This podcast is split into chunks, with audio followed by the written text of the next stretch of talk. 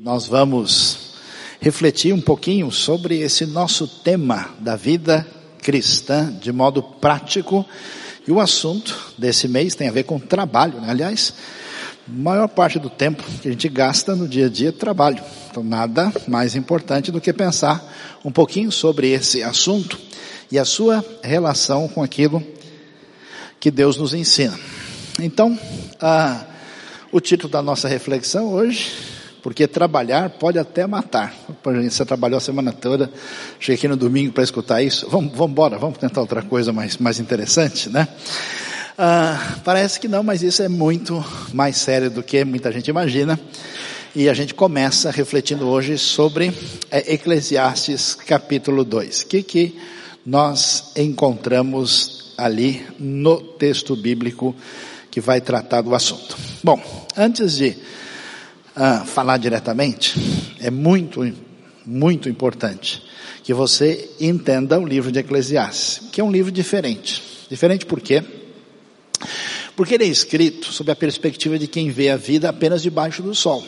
As suas conclusões, muitas vezes, não são definitivas, não são absolutas, não são uma declaração teológica ou doutrinária. Então, o livro, quando a gente não entende por que, que foi escrito, quando foi escrito, por quem, em que situação, a gente entende nada sobre o assunto. Se não entender nada, até melhor, que geralmente entende errado. Aí a coisa complica mais ainda, porque ele vai achar que está dizendo algo que Deus disse e Deus não disse, e ele não entendeu porque não ah, compreende como é que o livro ah, foi escrito. Então a pergunta que Eclesiastes levanta é, que vantagem há nesta vida? Ela tem sentido? A expectativa de achar a resposta nas várias atividades humanas ah, traz aqui na discussão do assunto uma espécie de vazio que o ser humano experimenta, que é chamado de Hevel. Hevel é o mesmo nome de Abel, em Gênesis capítulo 4. Ah, e essa palavra aqui, originalmente quer dizer neblina, névoa, ela é traduzida em Eclesiastes como vaidade, futilidade, absurdo, passageiro. Ah, o livro fala dessa busca intensa e vai terminar com uma conclusão muito ah, especial. Então vamos ver o que que devemos entender do ensinamento bíblico. A pergunta que a gente levanta é por que é que a vida que vem do trabalho, aliás, o trabalho, como a gente viu na nossa outra mensagem anterior a essa, como ele é importante, como ele é elogiado. Enquanto no mundo pagão, geralmente o trabalho era visto como uma espécie de maldição ligado a uma espécie de divindade. Na Bíblia, você vê isso de maneira positiva. Mostra Deus atuando, Deus executando, construindo. Ah, logo, no momento que o homem é criado, ele tem uma responsabilidade, uma atividade de ser né, o CEO do Éden, como vocês viram, o responsável geral para cuidar de tudo. E o trabalho produz vida. É tão interessante que a Bíblia diz que Deus nos dá o pão de cada dia, a Bíblia nos afirma que Ele é que nos sustenta, não só a nós, mas todo o universo, os animais, e a pergunta é como é que isso acontece? Como é que chega o pão de cada dia na sua vida através do trabalho de tanta gente que plantou, que cultivou, que trouxe, que vendeu, uh, que abriu uma distribuidora e que chegou. Então tudo isso faz parte da maneira como Deus cuida, inclusive da sua vida e da minha. E esse trabalho que é tão importante, que é tão valioso, de repente pode virar morte e destruição. Pode ser um problema. A sociedade de hoje está doente do ponto de vista de como se relacionar com o trabalho, especialmente nos dias de hoje, quando a gente tem esse acúmulo de estresse, ansiedade, uma série de complicações ligadas à maneira indevida de se relacionar com o trabalho. Olha só o trabalho que mata. Eclesiastes 2, impressionante a sabedoria sapiencial antiga desse livro salomônico, diz o seguinte: Cheguei ao ponto de me desesperar por todo o trabalho no qual tanto me esforcei debaixo do sol. Pois um homem pode realizar o seu trabalho com sabedoria, conhecimento e habilidade, mas terá que deixar tudo o que possui como herança para alguém que não se esforçou por aquilo. Isso também é um absurdo e uma grande injustiça. Que proveito tem um homem de todo esforço e de toda ansiedade com que trabalha debaixo do sol? Durante toda a sua vida, seu trabalho é pura dor e tristeza. Olha lá, preste atenção, mesmo à noite a sua mente não descansa. Isso também é absurdo. Parece né, que Eclesiastes foi escrito em Wall Street. Parece que né, foi escrito aí numa reunião de corporativa internacional, numa espécie de salão de automóveis aí do mundo, de São Paulo, do mundo. Interessante demais. Quando a gente prossegue, a gente vai ver o livro discutindo, mostrando para a gente quais são as fases pelas quais a gente passa na vida. E o que aparece no início aqui tem a ver com aquela situação quando alguém começa a militar na vida profissional. Ele começa a se relacionar com o trabalho. É aquele indivíduo que, né, terminou ali a faculdade ou o curso e começa o seu primeiro emprego e começa a pegar dinheiro na mão e aí ele fala: "Puxa vida, agora sim eu vou arrebentar a boca do balão". E olha só a descrição, né, que equivale a essa fase que a gente pode dizer: agora eu tenho meu dinheiro, agora agora agora a coisa vai, agora Ufa, como eu tenho liberdade. Galera mais jovem, né, experimenta isso no nosso cotidiano. Ele diz o seguinte no verso 10: Não me neguei nada que os meus olhos desejaram. Não me recusei a dar prazer algum ao meu coração. Na verdade, eu me alegrei em todo o meu trabalho. Essa foi a recompensa de todo o meu esforço. E nessa fase assim da pessoa, né? Ter essa alegria, alegria, essa satisfação, esse início caprichoso da vida profissional, quando a pessoa começa a ter o seu dinheiro na mão, não depende de outros, de pais e parentes, etc. Aí ele fala: Pronto, agora eu vou fazer o que eu quero. E a atitude é exatamente o que o verso 3 diz. Decidi me entregar ao vinho e à extravagância, mantendo, porém, a mente orientada pela sabedoria. Já viu isso em algum lugar?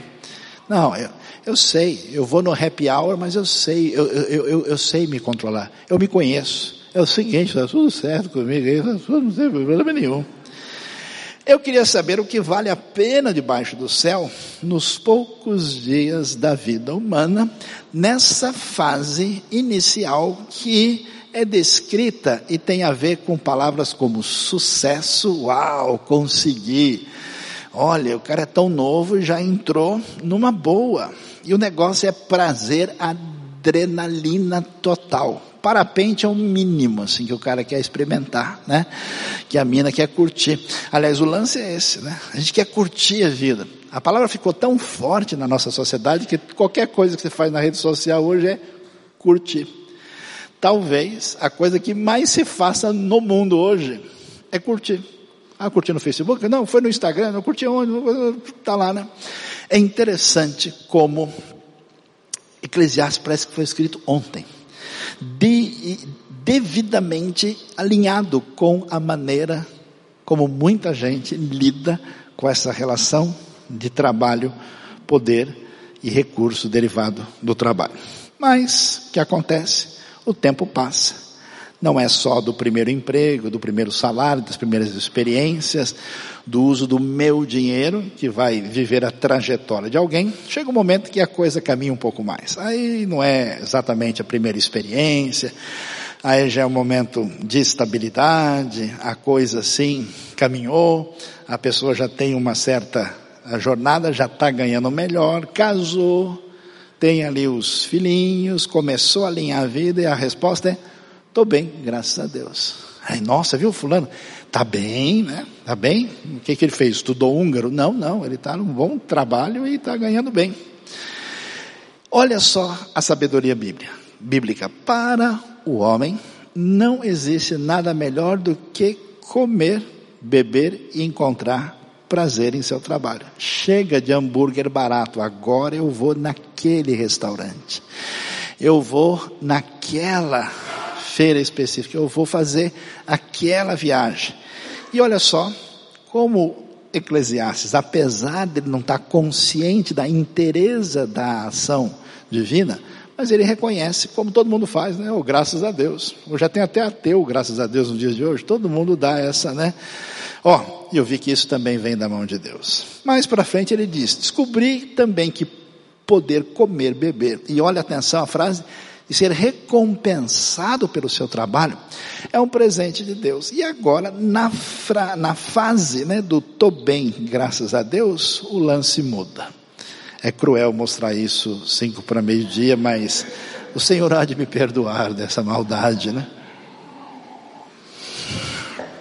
Agora o lance é família, alegria, sucesso, né?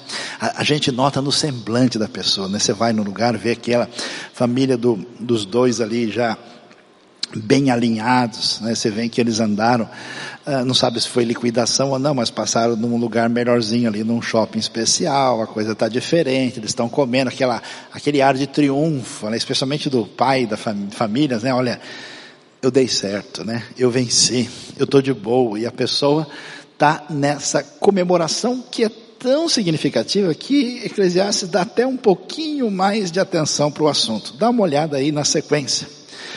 Veja 5,19. E quando Deus concede riquezas e bem a alguém, e a capacita a desfrutá-los, que é uma outra questão, né? Porque você ter o bem é uma coisa, ter condições, inclusive de saúde para desfrutar é outra. E Deus concede que a pessoa aceite a sua sorte e que ele venha a ser feliz no seu trabalho, ele reconhece isso é um presente de Deus.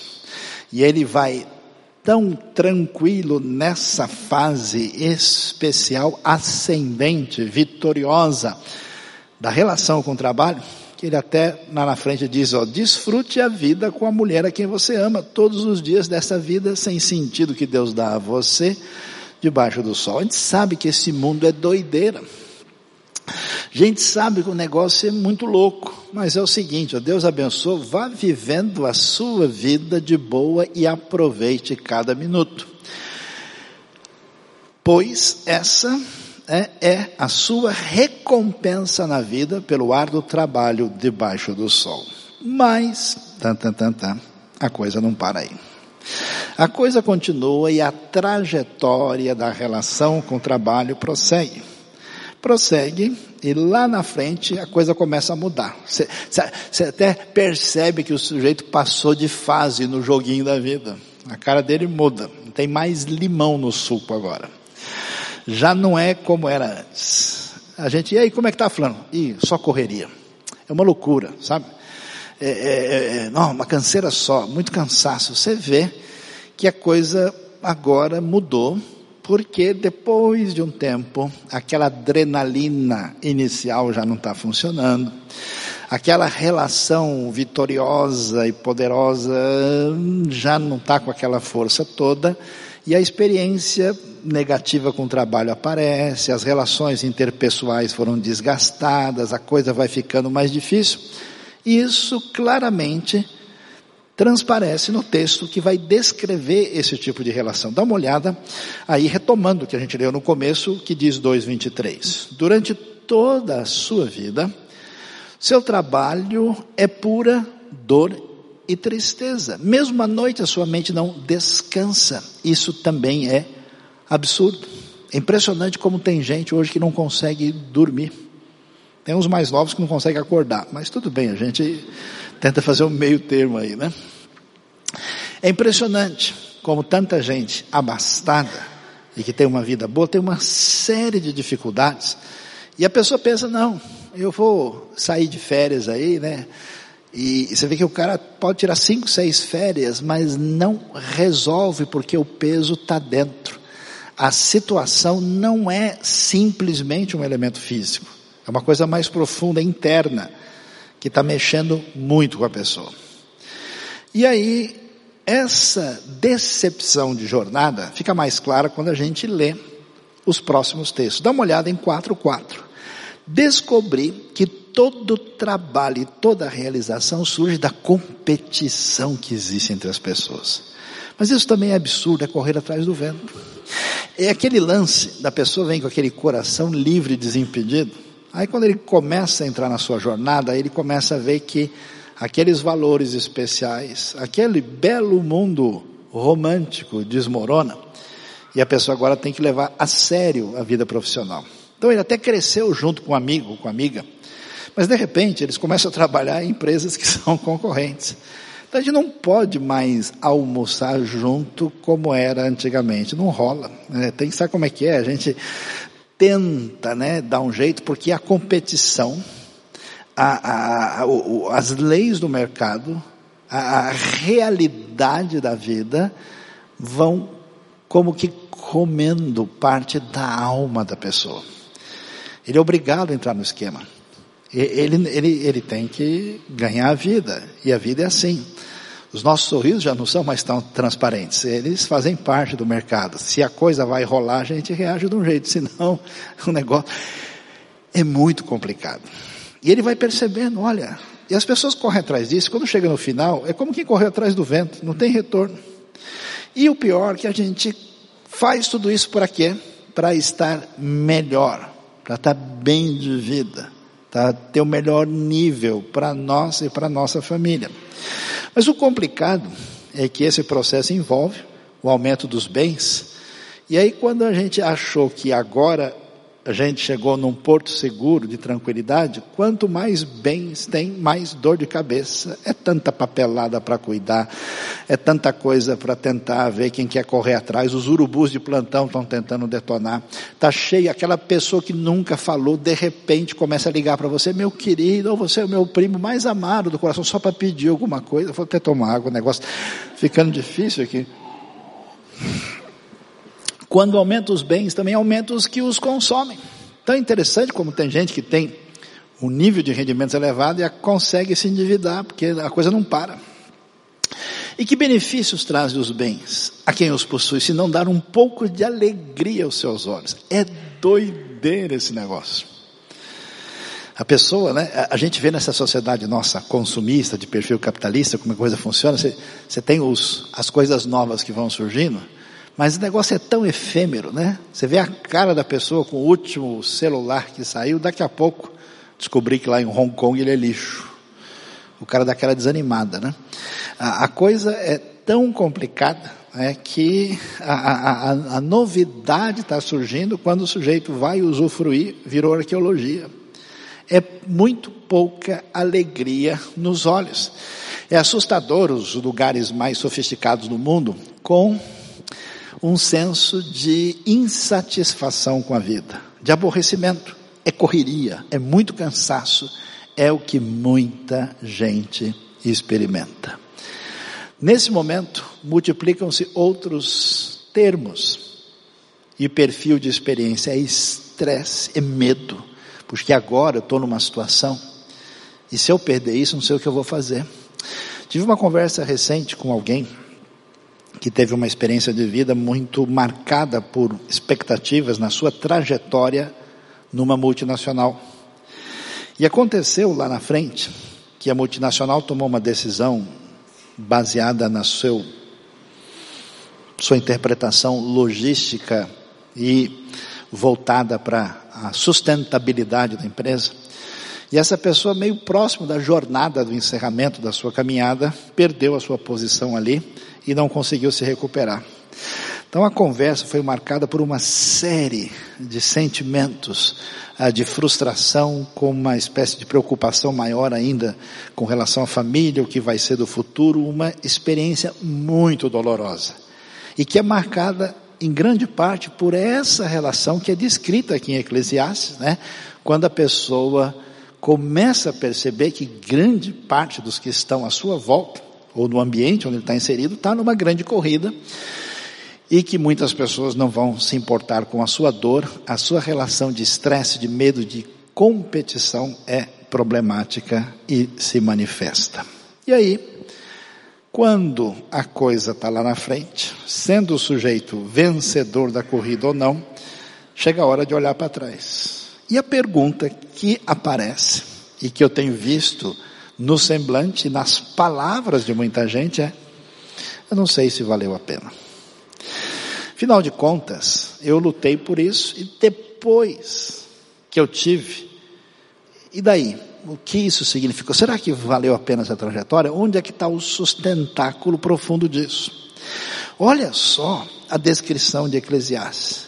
E a descrição de, que vem de alguém que experimentou de tudo na vida em termos de sucesso. O que o homem ganha com todo o seu trabalho em que tanto se esforça debaixo do sol? Logo no começo, no verso 3.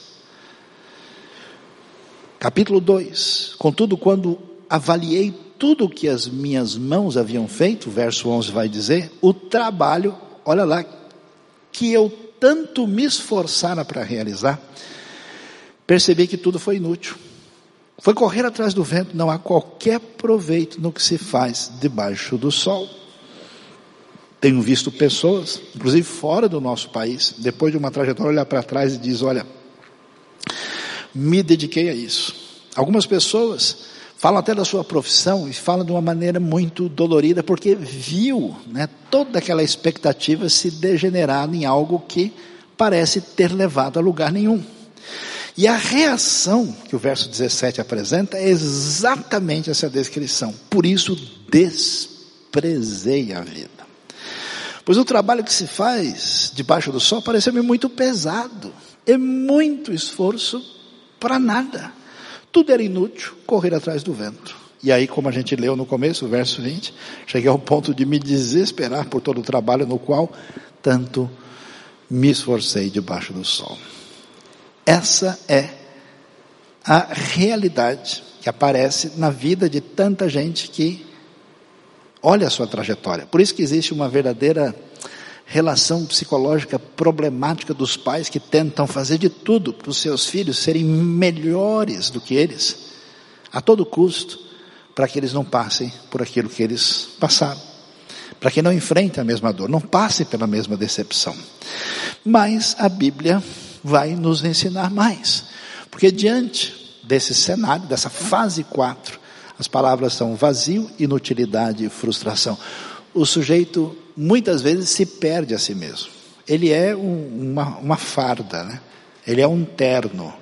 Ele perdeu a sua identidade, ele faz parte de uma engrenagem. Ele é uma peça num desenho de um organograma. Ele faz parte de uma realidade impessoal e sem sentido.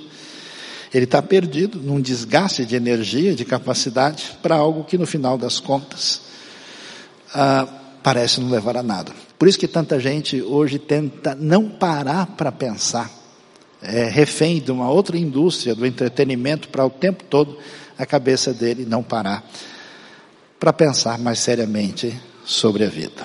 E aí a gente pergunta: aquele trabalho, projeto de Deus, início, jardim do Éden. Deus é um Deus que age na história. Deus diz que pessoa que é especialmente devotada a uma atividade vai chegar à presença do rei. Deus nos convida ao sucesso. Deus nos chama para construir o um mundo melhor debaixo das suas orientações. O que que aconteceu? Onde é que está o problema? Onde é que está a questão? E a pergunta que se levanta é: por que a gente trabalha tanto? O que é que a gente está querendo? O que, que a gente busca? Eu sei, você fala, não, é a vida. Não, a gente precisa aprender e ter um ofício. A gente uh, tem uma série de fatores. Esses fatores são os externos, mas no iceberg da nossa psique, da nossa alma, os estudiosos falam muito aqui, né? Ah, ah, os que desenvolveram toda a trajetória da história da psicologia, do estudo da alma humana, fala daquilo que a gente tem no nível inconsciente, né? As forças motrizes que mexem com a gente e que nem sempre a gente consegue interpretá-las. Qual é o elemento por trás disso? Por que é? O que, que a gente busca? O que a gente quer?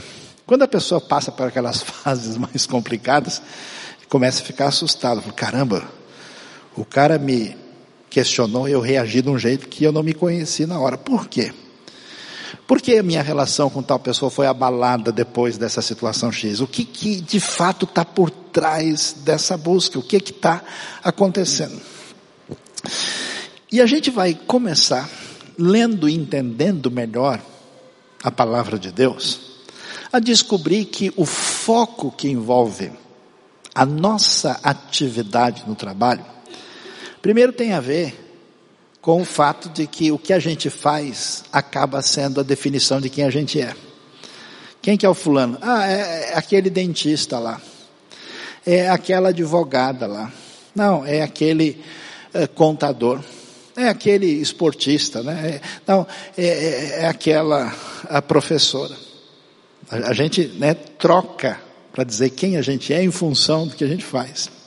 A pergunta é: quando se faz alguma coisa, a gente faz isso para alguma finalidade. O executar de uma ação se desenvolve em alguma direção. É tão interessante que, quando a gente lê a história da identidade do povo de Deus, ela surge no meio de trabalho e trabalho pesado de trabalho que tira o fôlego e parece não dar nenhum sentido na vida. E quando Deus vai dar essa identidade ao seu povo, libertando o seu povo, a palavra que mais vai aparecer no livro de Êxodo para descrever essa relação é a palavra avad, que quer dizer trabalhar, servir, adorar e prestar culto. Uau! Que coisa estranha! O verbo avad Substantivo avodá, até hoje, no hebraico falado no dia a dia em Israel, a pessoa fala de lá avod, quer dizer trabalhar. É o trabalho comum do dia a dia. Quando a gente lê, a gente não sabe disso, né? Não parece? Quando Deus fala para Moisés enfrentar o faraó, diz: Olha, manda lá, fala para o faraó libertar o povo, porque eles vão no deserto avad, ou seja, vão me prestar culto, vão me servir. Porque aqui eles estão nesse avade para o faraó. Eles estão servindo, estão trabalhando. Ou seja, de certa forma, involuntariamente, prestando culto ao Deus maior do Egito, que é o próprio faraó. Nossa condição de ser humano, ser contingente, limitado criatura, sempre vai nos dizer que tudo que a gente faz deve ser na direção de uma referência maior do que nós. Por isso a gente sonha, por isso a gente deseja profundamente, por isso a gente serve. Quando muita gente começa né, a fazer bem para uma outra pessoa e sente o fluir de vida no coração, isso mexe, mostra essa relação que o vetor sai para fora. E a questão é, ou é o faraó, ou é Deus. Você sempre haverá de servir. Seu trabalho, sua profissão nunca vai conseguir se sustentar em cima de você. Vai em alguma direção. E para onde a gente quer levar? Veja lá, Êxodo 9, verso 1. Depois o Senhor disse a Moisés: Vá ao Faraó e diga-lhe que assim diz o Senhor, o Deus dos Hebreus: Deixe o meu povo ir para que me avade me preste culto, me sirva, porque eu sou o Senhor. Mas, no Egito, quem é o Senhor é o Faraó. A eles, a ele, todos os egípcios, todos que ali estão, estão no Avade, servindo e cultuando. Então a questão aqui, nós vamos oferecer o que fazemos e que somos. Ou é um ou é outro. E é interessante, porque a caminhada com Deus, ela vai bater de frente com o problema principal que está por trás do nosso trabalho. Que a gente fazer as coisas para a gente mesmo. Por que a gente fez e faz o que a gente faz? Onde é que está o foco principal?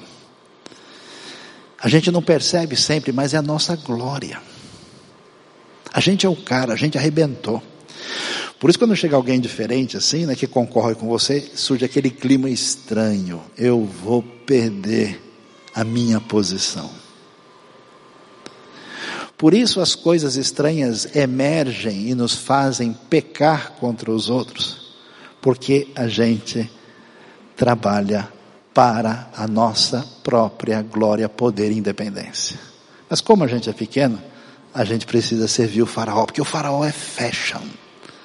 Ó, faraó e fecha os dois é com F. Que furada, né?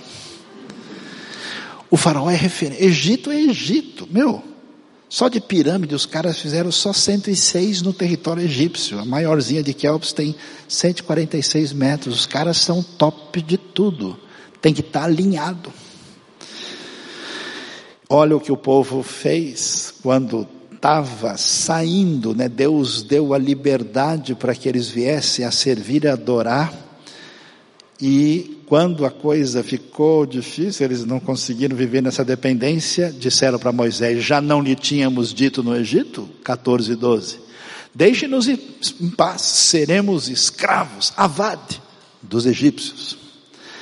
Antes ser escravos dos egípcios do que morrer no deserto.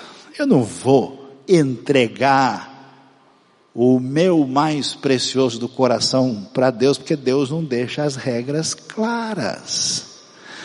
Deus manda a gente acreditar e adiante. Eu quero ter coisa na mão. O Egito é palpável. O faraó tem lá tem carne, pepino, melão, cebola, alho e alho poró. Até isso, o texto hebraico é específico. Beleza. Só que tem o seguinte: servir, trabalhar para o Egito, para o Faraó, nunca vai sustentar o seu coração e a sua vida. A Bíblia é show de bola. É espetacular, é, é, é lindo o detalhe. Deus, quando liberta o povo, diz duas coisas quando ele vai libertar disso, ó, deixa o povo sair para me avade, para me celebrar, pra, desculpa, para me adorar, para me prestar um culto. Mas, ao mesmo tempo, a segunda frase é, capítulo 5, verso 1, depois disse, disso Moisés e Arão foram falar com o faraó e disseram assim, diz o Senhor Deus de Israel, deixe o meu povo ir para celebrar-me uma festa no deserto. Você pode servir o faraó, mas nunca vai fazer festa. Você pode estar no melhor lugar do mundo diante do rei, construindo o maior projeto, mas vai ser escravo. E o coração idólatra, distante de Deus, sempre busca a escravidão. Mas em Deus, a celebração, a adoração, o desfrutar da presença divina é festa. A gente vai servir e a gente precisa pensar sobre isso. Porque fora do foco, trabalho é escravidão. Esse é o problema. A dimensão existencial profunda e espiritual que existe vai fazendo que esses robôs mecânicos dos nossos dias não entendam nem reflitam no que estão fazendo. A famosa música muito legal do Pink Floyd, You Don't Need Education, Leave the Kids Alone, que o pessoal vai fazendo, né? Aqueles robozinhos que vão caindo e vão virando uma espécie de carne moída humana, de gente que não vive mais. É pesado, é carga. É o pior patrão para quem você pode trabalhar. Você mesmo. É servir a si mesmo, é servir ao faraó, é perder-se. E o problema é que não há como descansar dessa fonte perversa de trabalho. Thomas Paine, que fez parte da revolução de libertação dos Estados Unidos, ele era inglês, foi para as novas colônias e fez parte da história. Ele diz um negócio bastante curioso e peculiar. Ele falou: não fazer nada, que é o que a gente pensa, ah, se eu pudesse estar numa praia deserta e não fazer nada, eu estaria bem. Não estaria. Não fazer nada é o trabalho mais cansativo do mundo. Eu sei que alguns já experimentaram e já podem concordar com isso. Pois você não pode se demitir, não tem nem como me mandar embora e não há possibilidade de descansar. A inquietação é profunda, a dificuldade interna é grande. E como é que a gente entende isso? Quando a gente vê na história do avade, do prestar culto, da escravidão, do servir, do trabalhar, do adorar, Deus entra na história. E é interessante o que ele faz. Ele vai deixar claro para o povo quem vai libertar vocês do Egito sou eu. Eu vou tirar vocês, eu vou tirar com mão forte e braço estendido. Ele não diz, Deus é meio estranho, né? Porque ele podia chegar na hora do bolo para cantar o parabéns, mas ele chega se revela especial, se dá a conhecer ao povo nesse momento tão complicado, tão difícil, e vai se manifestar no meio da experiência de escravidão tão dura. E nesse mistério desse trabalho divino, Deus diz para a gente: pessoal, você não entendeu nada? Você quer, através do que você faz das suas obras, ser glorificado, o centro da coisa está em você. Por isso a inquietude é profunda e não tem cura. De maneira semelhante como Deus libertou o povo do Egito e fez o que fez de modo tão extraordinário, quando os assírios ameaçaram Judá, Isaías vai escrever lá no capítulo 30, e os assírios eram um tipo de egípcio piorado, com mais crueldade e com poder imbatível. E a mensagem de Isaías é para deixar qualquer um nervoso. Diz o soberano Senhor. Aliás, o título já assusta. Podia, diz o Senhor de bondade e misericórdia que sabe sentir a sua dor. Não disse o soberano Senhor, para dizer, está tudo sob controle, galera.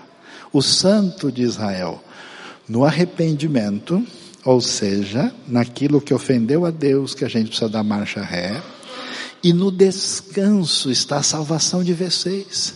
Na quietude, na confiança está o seu vigor mas vocês não quiseram. O nosso problema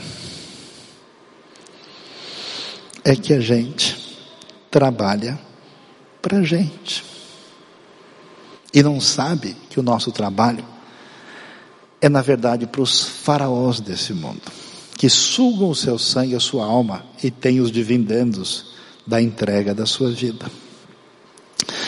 E a dificuldade é que a gente não entende o Evangelho. Porque a gente é igual criança. Deixa que eu sei. Tenta pegar da mão da criança, deixa tio mostrar. Ah, meu amigo, acabou o dia. Ele vai subir, vai pegar no armário, dois pratos a menos em casa, além do tombo possível que ele vai tomar. Mas ele sabe, eu sabo, tio. A gente quer mostrar que a gente é o cara, é a mina. E a história dessa petulância divina sempre é demissão justa causa. Deus está sempre mandando a gente embora. Começou com Adão, tinha o melhor emprego do mundo. CEO Eden International.